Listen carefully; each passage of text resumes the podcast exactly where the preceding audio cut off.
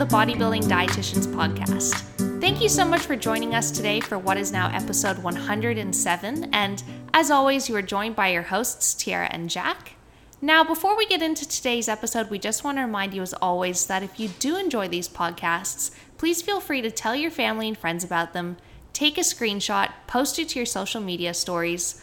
Also, if you are listening on the iTunes podcast app, please feel free to leave us a rating and potentially write us a review. That would be greatly appreciated.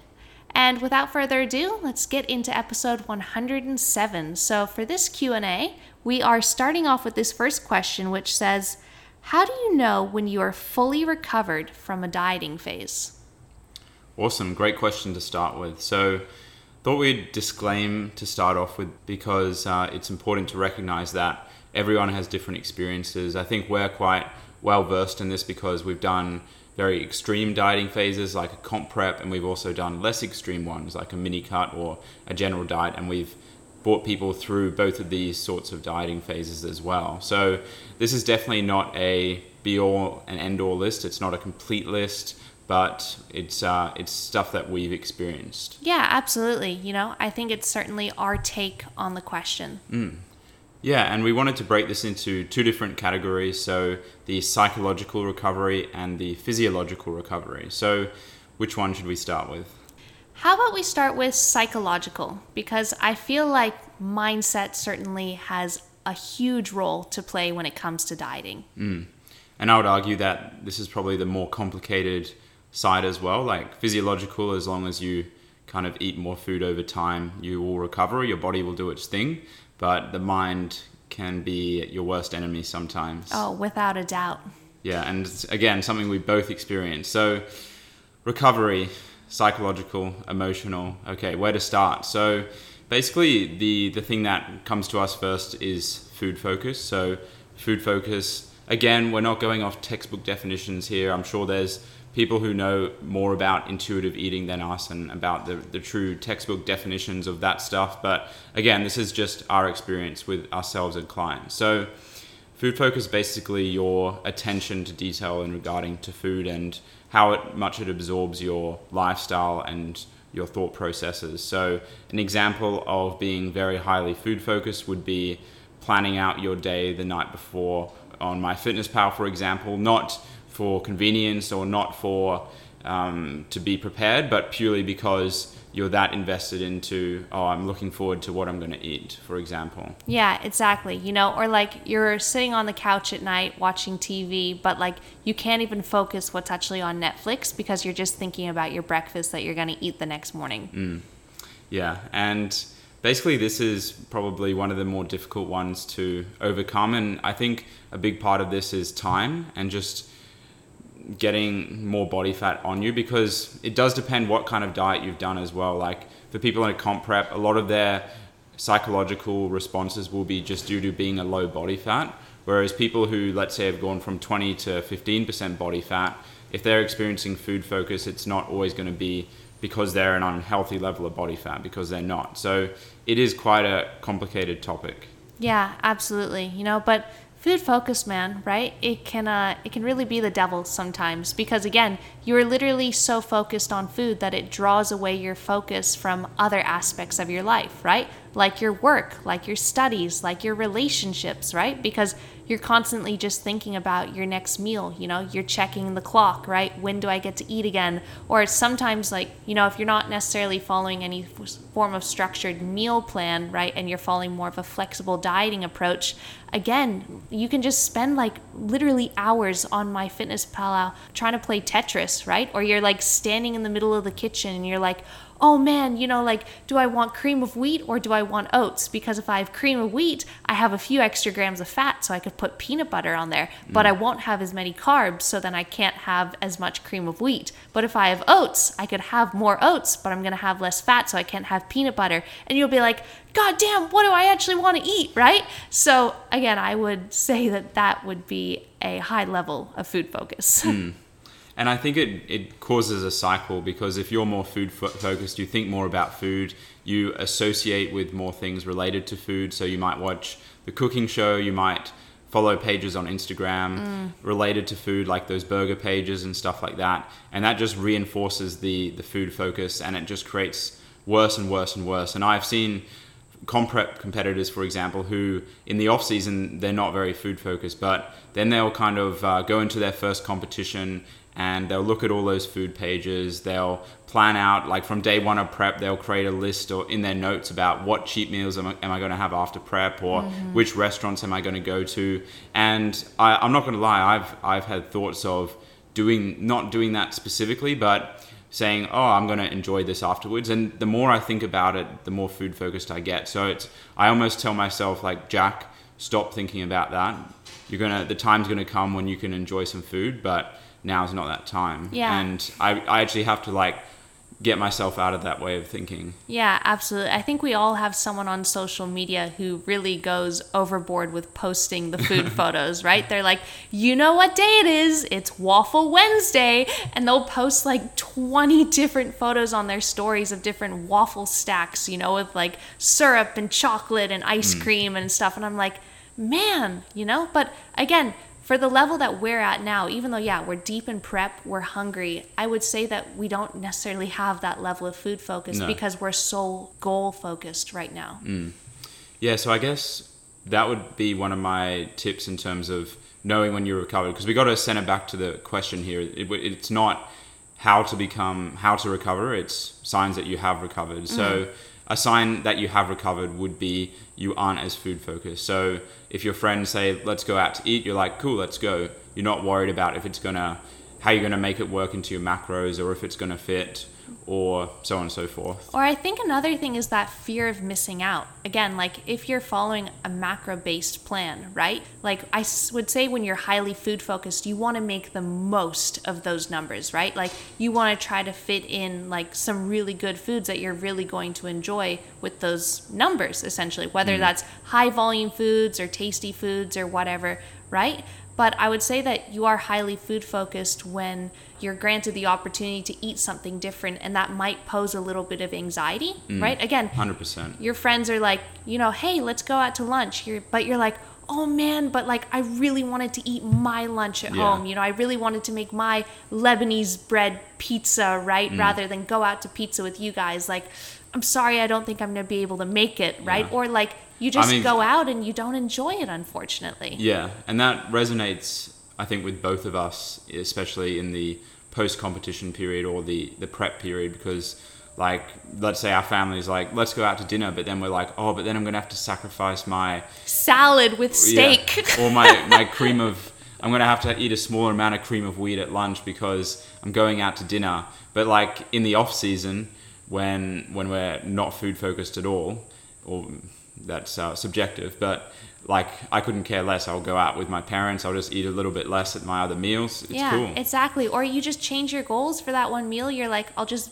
base it off protein and calories, right? Rather Yeah. than trying to aim for a specific amount of carbs. Because again, you have to live your life. I think another point is also the timing, right? If someone's like, hey, do you want to go for a walk? Like, the first thing you think of is like, oh yeah, do I want to go for a walk? Rather than you know, you look at the clock, you're like, oh, they want to go for a walk at 11:30. Mm. I usually eat my lunch at 11:30. I don't know if I'm going to be able to go for this walk. I feel like when you're in the improvement season or when you're just not deep in a dieting phase, you don't think of you know the timing of your meal first. You're like, cool, I could go for a walk at 11:30 and then come home at 12:30 and have lunch then. It's only an hour later, right? I'm going to be mm. okay. Or like I, I was so like non-food focused in the off season that like, I let's say there was a time when I had like a physio appointment and I think the physio appointment clashed with lunch and I was like, yeah, I'll, I'll just eat two hours earlier and like I just because I was so non-food focused, like I just ate the food and then trained afterwards. Like it, whereas now I'd be there was no way I would be scheduling a physio appointment around my lunch because I want to Yeah. take my time to make it eat it in silence or whatever and then enjoy it and then not have to rush to a physio or be at the physio Yeah, absolutely. You know, and I think it's important to admit that too, right? Yeah. Like, yes, when you are deep in a dieting phase, it's very normal, you know, again, to want to take the time to enjoy your food, Mm. right? Like, because again, you're hungry, okay? And that's perfectly okay. But at the same time, there's always these different phases.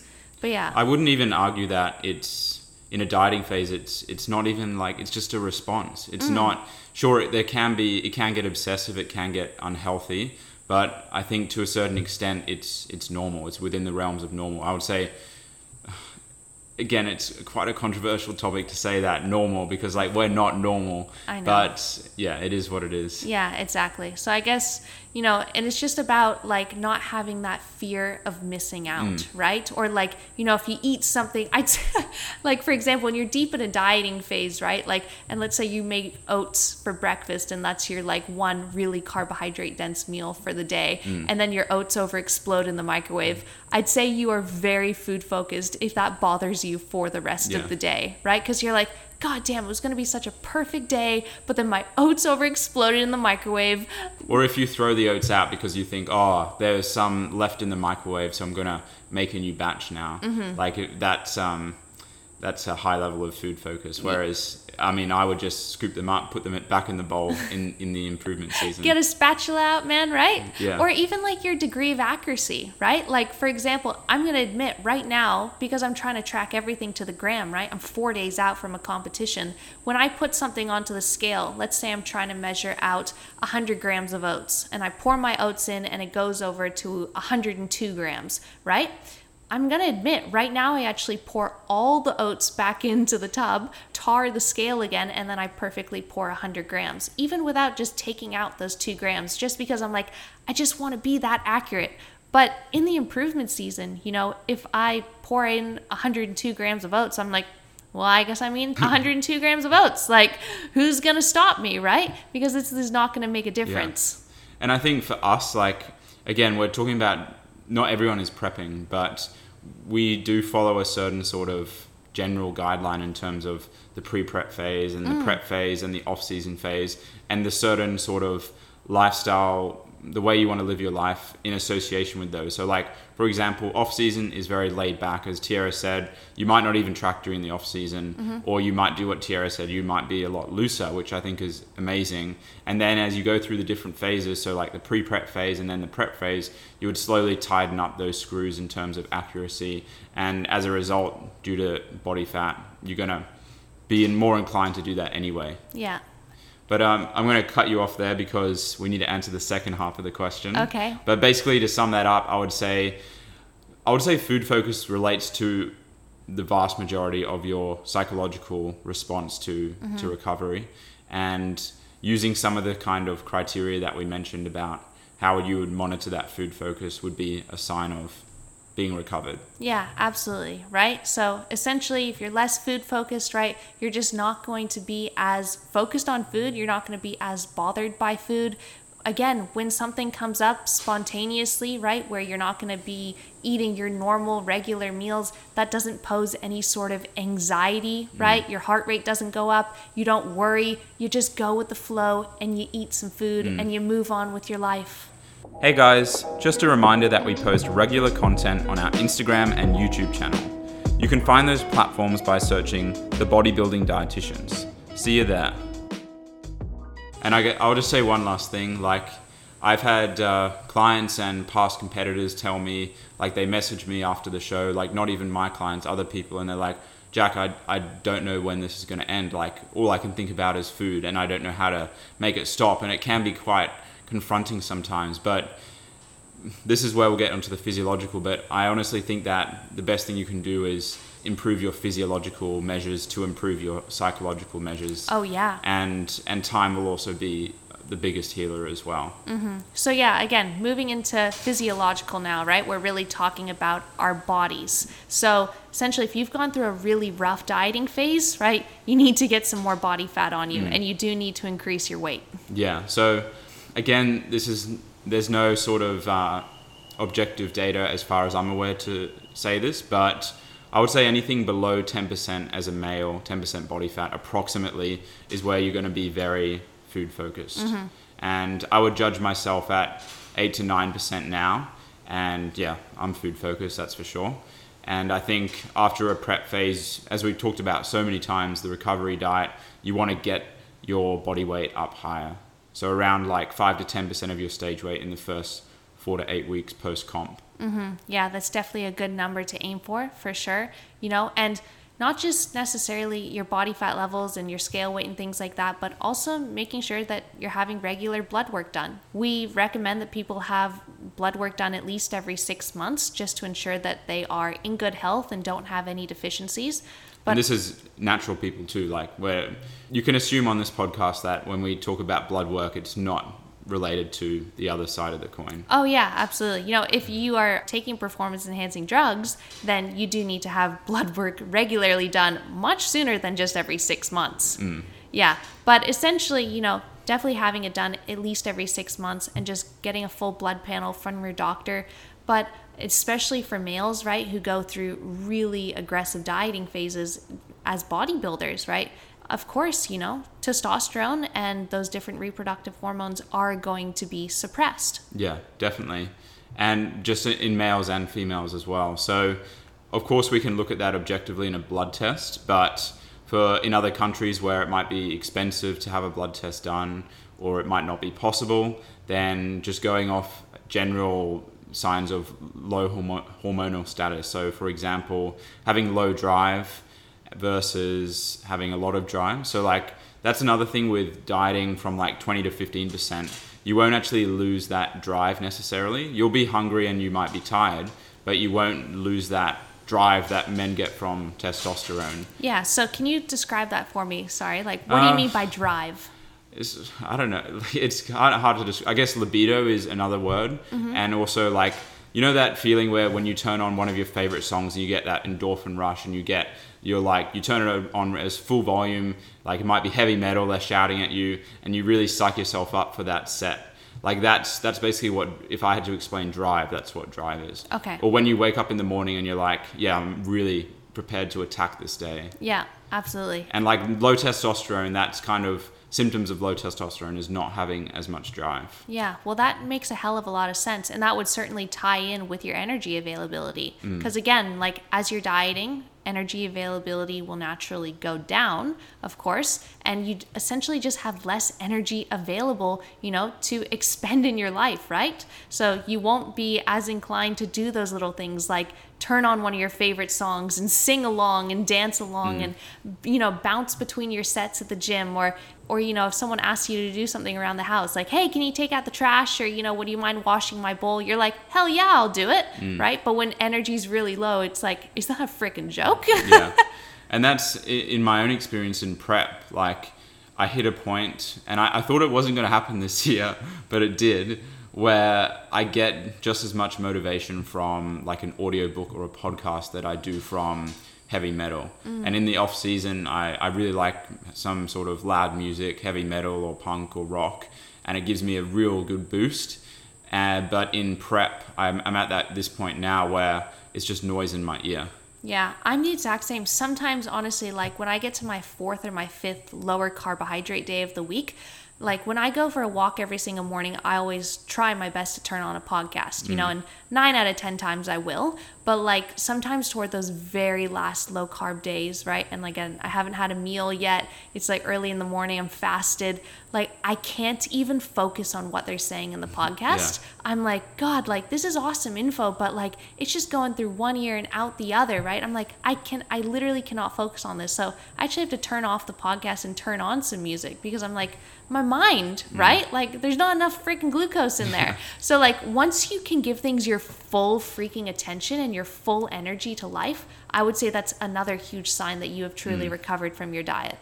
Yeah, for me, when I'm sitting on the couch at night and the TV remote is on the opposite side of the couch, I know I'm recovered when I willingly shove over there and, and grab the remote. Yeah, man, it's just those it's those little things, right? Those little signs. Or like for example, you know, you'll I'll be in the kitchen, right? And I'll call out something to Jack in the other room. And again, this is if I have low energy and uh, I hear Jack from the other side of the house. He's like, "What?"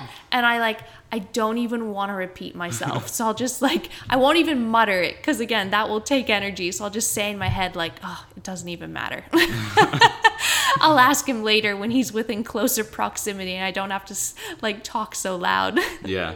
And I mean, some, I'm actually on a diet break at the moment, and I've noticed that even after like four or five days at, at maintenance, my a lot of these signs have improved like more in terms of the energy availability mm-hmm. so like willing being willing to expend energy and stuff like that so it's a positive sign that it's coming back fairly rapidly but the the hormonal side of things is going to take a bit longer but if we had to wrap this section up i would say that basically you'll know when you're recovering when like your your hormones come up objectively through a blood test or if you're getting those more subjective measures of um, increase in recovery, so like drive and willingness to move and expend mm-hmm. energy, all that sort of stuff. Yeah, and I guess a few last things to just wrap up are like from physiological too.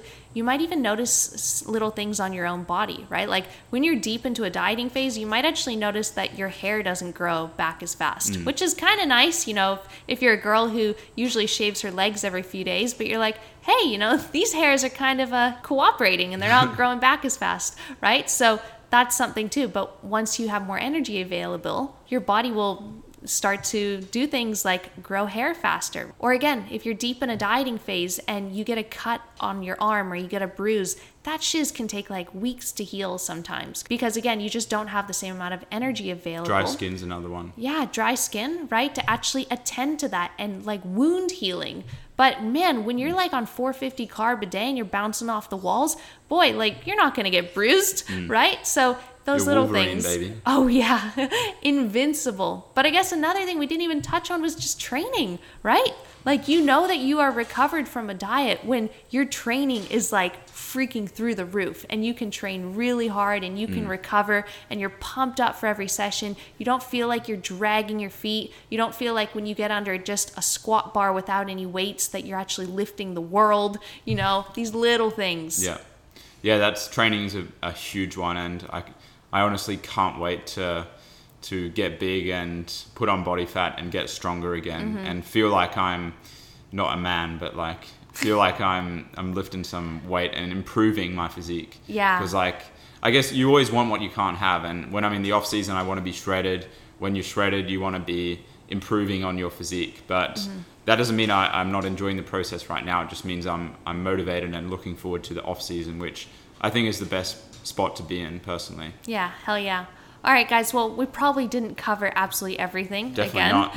but because uh, you know it's a fully loaded question. But hopefully that gave yeah. you like 22 minutes worth of insight. and we we we did relate it more to prep. We didn't relate it as much to lifestyle weight loss, but naturally we're going to do that because we're in prep. Absolutely. Okay, so moving on to this next question, it has two parts. The first one says, How much fiber do we both eat in prep and in the off season? And have we ever experienced any negative effects from too high or too low of changes in fiber? Cool, let's both answer part one and then we'll both answer part two. So, part one how much do I consume in the off season and in prep? So, I consume a lot regardless, just mm-hmm. because in in the off season when my carbs are high, like my carbs are high, so I naturally get a decent amount of fiber. And then in prep, when my carbs are lower, I eat more whole whole grain based foods uh, or whole foods, I should say, and my my fiber is higher. So in in the improvement season, it's around 75 to 100 grams a day. In prep, it's around 100 to 125 grams a day, and that'll just fluctuate depending on what foods I choose.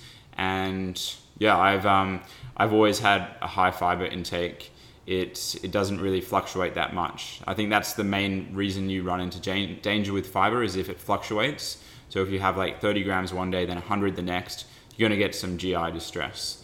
But yeah, I'll let you go before we elaborate further.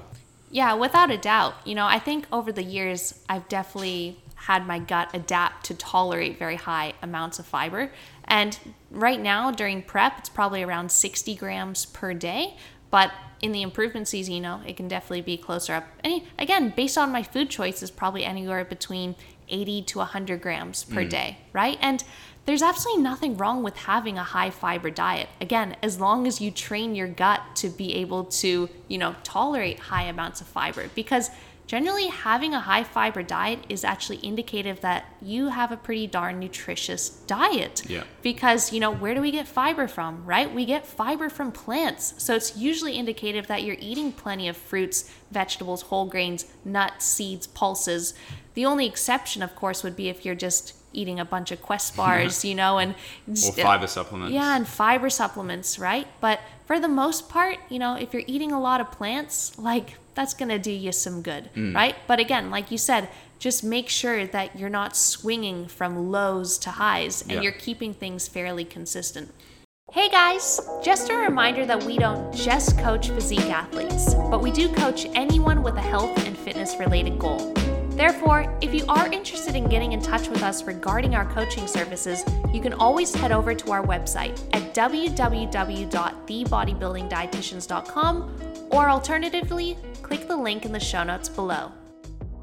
Yeah, the what I'll add in there is I think if you have a very high fiber diet, like I would say above 75 grams a day, you have to be a little bit more careful about your nutrient choices, especially nutrients that can be interfered with things like oxalates and tannins and and dietary fiber as well. So like calcium and dietary iron as well, because basically dietary fiber can interfere with the absorption of those nutrients. So if let's say if you're a female who's menstruating and you ha- are at higher risk of, of low blood iron, then and combined with only eating like red meat once or twice a week, combined with a high fiber intake, you chances are you're going to be iron deficient. So you need to be a bit more careful in, in that situation. Yeah, absolutely. And that, again, that ties in with having regular blood work too. Yeah, 100%. Yeah.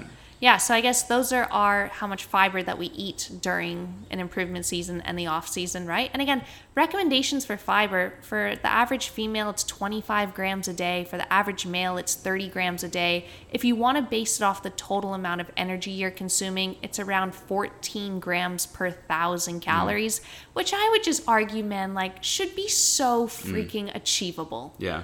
If you're having six serves of veg per day as a guy or five for females and having a few whole grains during the day, you should be well and truly ahead of that. Mm-hmm. And again, if you're like, hey, I eat a lot of fruits and vegetables and I eat my oats, like, but you take a look on your MyFitnessPal and it says that you're only on nine grams of fiber for the day, right? In that case, double check your entries, mm. right? Because again, sometimes you might just type in, you know, a carrot, right, into MyFitnessPal. And hell, maybe even the macros are correct in terms of fats and protein and carbohydrates, right? And the calories too. But that specific carrot entry might actually not be tracking fiber. So Yeah. make sure again you're using things like NUTTAB entries, USDA entries, so that you know it's actually taking mm. into account the fiber too on MyFitnessPal. Yeah. I would even encourage people, because I'm sure the majority, actually, I don't know, but if you don't track, I'll be interested to know the, the percentage of our listeners that track. I, I would assume maybe 40 to 50%, percent mm-hmm. maybe more. But if you don't track, then head over to either MyFitnessPal or Cronometer. I think Cronometer is web based, which would be more convenient. But basically, plug in your full day of eating, like approximate portion sizes and or grams, and it'll spit out your fiber intake. So it would be good because, like, if you're, let's say, chronically having a low fiber intake, that is going to lead to repercussions down the line in your digestive health. Like it's not going to happen maybe next month or next year, but combine that by 50 years, you're going to run into some problems. Yeah, without a doubt. So fiber, you know, guys, it's good stuff. Yeah. but uh, the I guess the second part quickly is have we ever run into issues ourselves? So for me, I'm blessed. Like my father's a gastroenterologist, which for those of you who don't know, it's basically a gut doctor. So I, I think I was brought up, fortunately, having good uh, good gut hygiene in terms of what I ate and and my gut habits and all that kind of stuff. Like even the speed of which I eat, going to the bathroom regularly, drinking enough water, all that kind of stuff. Sounds weird to think of that as a kid, but I guess that's what happens when your when your parents are doctors. And yeah, so I've never really had any digestive issues with a high fiber intake. The only thing I will say is like if I if I decide to have like 400 to 500 grams of black beans, which I do sometimes in the off season. like Tyarra's dad makes these refried beans, which are really nice. Oh, they are so good. You can't stop at just 100 grams. Yeah. You got to eat 500 grams of those things. and um, so sometimes like I'll I'll notice that okay I've had a lot of fiber here, I noticed too. and not not even discomfort, just like okay that's just really weighing heavily compared to my usual pasta or rice. Yeah. And so things like that, but I don't get any any of the IBS symptoms, which is good. Yeah, that's good. I think for me, it's only just specific foods that just don't agree with me very well. You mm. know, things like onions and stuff like that. You know, like, yeah, onions are super healthy for you, but like, man, they just make my guts go whack. Right? So that's the only thing that's really bothered me, but it's not necessarily the actual total amount of grams of fiber. But interesting that we got this question this week because I am in peak week right now. Like I'm four days out from my very first show of the season. And what I've actually noticed these past few weeks is that I've definitely been dieting, you know? Like I've definitely been a cal- in a caloric deficit. I've felt every single symptom of dieting, but my scale weight has been really freaking whack. It was just jumping all over the place, which was very frustrating. But it actually came down to the fact that I was actually increasing my vegetable intake because as carbohydrates would get lower, in order to combat that with higher amounts of food volume so I could stay satiated, I was swapping out a lot of my carbohydrate based foods for just more vegetables, right? So for the last few weeks, like I've just been eating, I'm gonna admit, like just a stupid amount of vegetables. You know, like Well, I'm in the same boat, dude. yeah, but like probably a kilogram and a half of vegetables every day. You know, like a lot of cabbage, like a lot of celery, carrots, cauliflower, tomatoes, cucumbers, a lot of food, right? And what I've actually done for this past peak week is essentially I haven't I haven't totally eliminated vegetables, but essentially I've gone from like an extreme of a kilogram and a half of vegetables back down to the average recommendations of around 400 grams per day, right? Surely you're not that low. Uh, 400 grams per day. Uh, around that actually. Wow. So you I really know. have decreased it by a lot. Yeah, and that's also why my weight's dropped 1.2 kilograms in the last three days, is because literally, like, extra fiber, I think one of the issues that you can run into is just a hell of a lot of extra food bulk, right? And just a lot of stuff in your guts. So, essentially, as a bikini competitor right now in peak week, I want to be getting on stage with a teeny tiny waist. I don't want to be getting on stage and being like, it's a cabbage. Repeat what happened in in the gym. Someone asked you if you were pregnant. oh yeah i'm like oh no i've just been getting amongst the salads brah but yeah essentially that's the only issue i've really run into is just having a very distended stomach from eating too many vegetables. So this past week right despite being a dietitian i'm making an exception to not eat copious amounts of vegetables. I'm being a little bit more responsible. So yeah that's the only issue i've ever run into is just you know really fluctuating scale weights very distended stomach. But once you taper that down a bit you go right? And your mm-hmm. belly comes in Yeah, I'll be. I haven't done that yet this prep, but in peak week I will be cutting out my final meal Mm-hmm. of of literally like 15 serves of veg. so, like that, I, I'm excited to see what exactly what results that and have. your waist is already tiny man so again like it's gonna be like you've been wearing a corset or something Hopefully, yeah but i think those are the only issues we've run into but Mm. for the most part guys fiber's good stuff man we could get into more about people being a bit scared of fiber, like having preconceived notions of self-diagnosing themselves with IBS and not having enough fiber, which again is creating a cycle of of those IBS symptoms because they're not having enough fiber. But I think that um, I would recommend listening to the podcast we did with my father, actually, Dr. Graham Radford Smith. He, we talked a lot about gastroenterology and gut health. So if you're more interested on fiber and gut health and IBS and IBD, go listen to that episode. Yeah i can't believe we recorded that back in september bro. Wow. yeah it feels like just yesterday. But yeah that was a great episode. So for anyone wondering that was episode 87 of the podcast. Phenomenal. Really good. But uh yeah i guess that's our take on fiber. Eat a diversity of it. Get amongst the plants guys. But jack i want to know what did you learn this past week? Cool. So I learned that you lose body fat in funky places. And we know that you can't really, well, the, the evidence isn't that strong for spot reducing body fat. Like you kind of just lose it wherever your body wants to lose it. And people lose it in different areas depending on who they are, or they might have more muscle density there, which might translate to different amounts of loss. But I've actually, for the last few weeks, I've been losing a lot on my feet, or I've just gotten to that tipping point where I've realized that I don't have much body fat on the soles of my feet anymore. And it actually, it sounds like wussy to say it, but it honestly hurts to walk barefoot now on my on our wooden floorboards, and not like all of my foot, but because you know you have that little bone on next to your pinky that sticks out, it's quite prominent in me to begin with. And now that I've lost fat around that little bone, it like it, it's it's really digging into the ground when I walk. It's almost like there's a wound there. So now I have to wear like uh, shoes or or or flip flops in the house whenever I walk. Yeah, it's crazy that we discovered that, right? And it makes so much sense. I never thought of it in the past as losing body fat off my feet. I thought I was just like, I'm in prep, you know, like I'm walking so much, right? And like I'm just building up all this edema. No wonder my feet are so swollen and they ache. But hell, it makes so much sense that you're losing body fat off those things. Mm. And even as a girl, right? Like if you, as prep goes on, you keep losing weight you have to keep tightening your heels otherwise your feet start slipping around in your heels. Or you just yeah your watch gets more loose right? If anyone wears rings your rings start falling off. Real funky. Yeah, it's uh, it's very interesting, and and of course sitting down on the glutes like that's a bit more painful. i guess that's something we can add to when you know you're recovered from a diet right? It doesn't hurt to walk around your house anymore right? And you can sit on a wooden chair and be like ooh there's actually some more cushion on my tush very true. But what did you learn this week?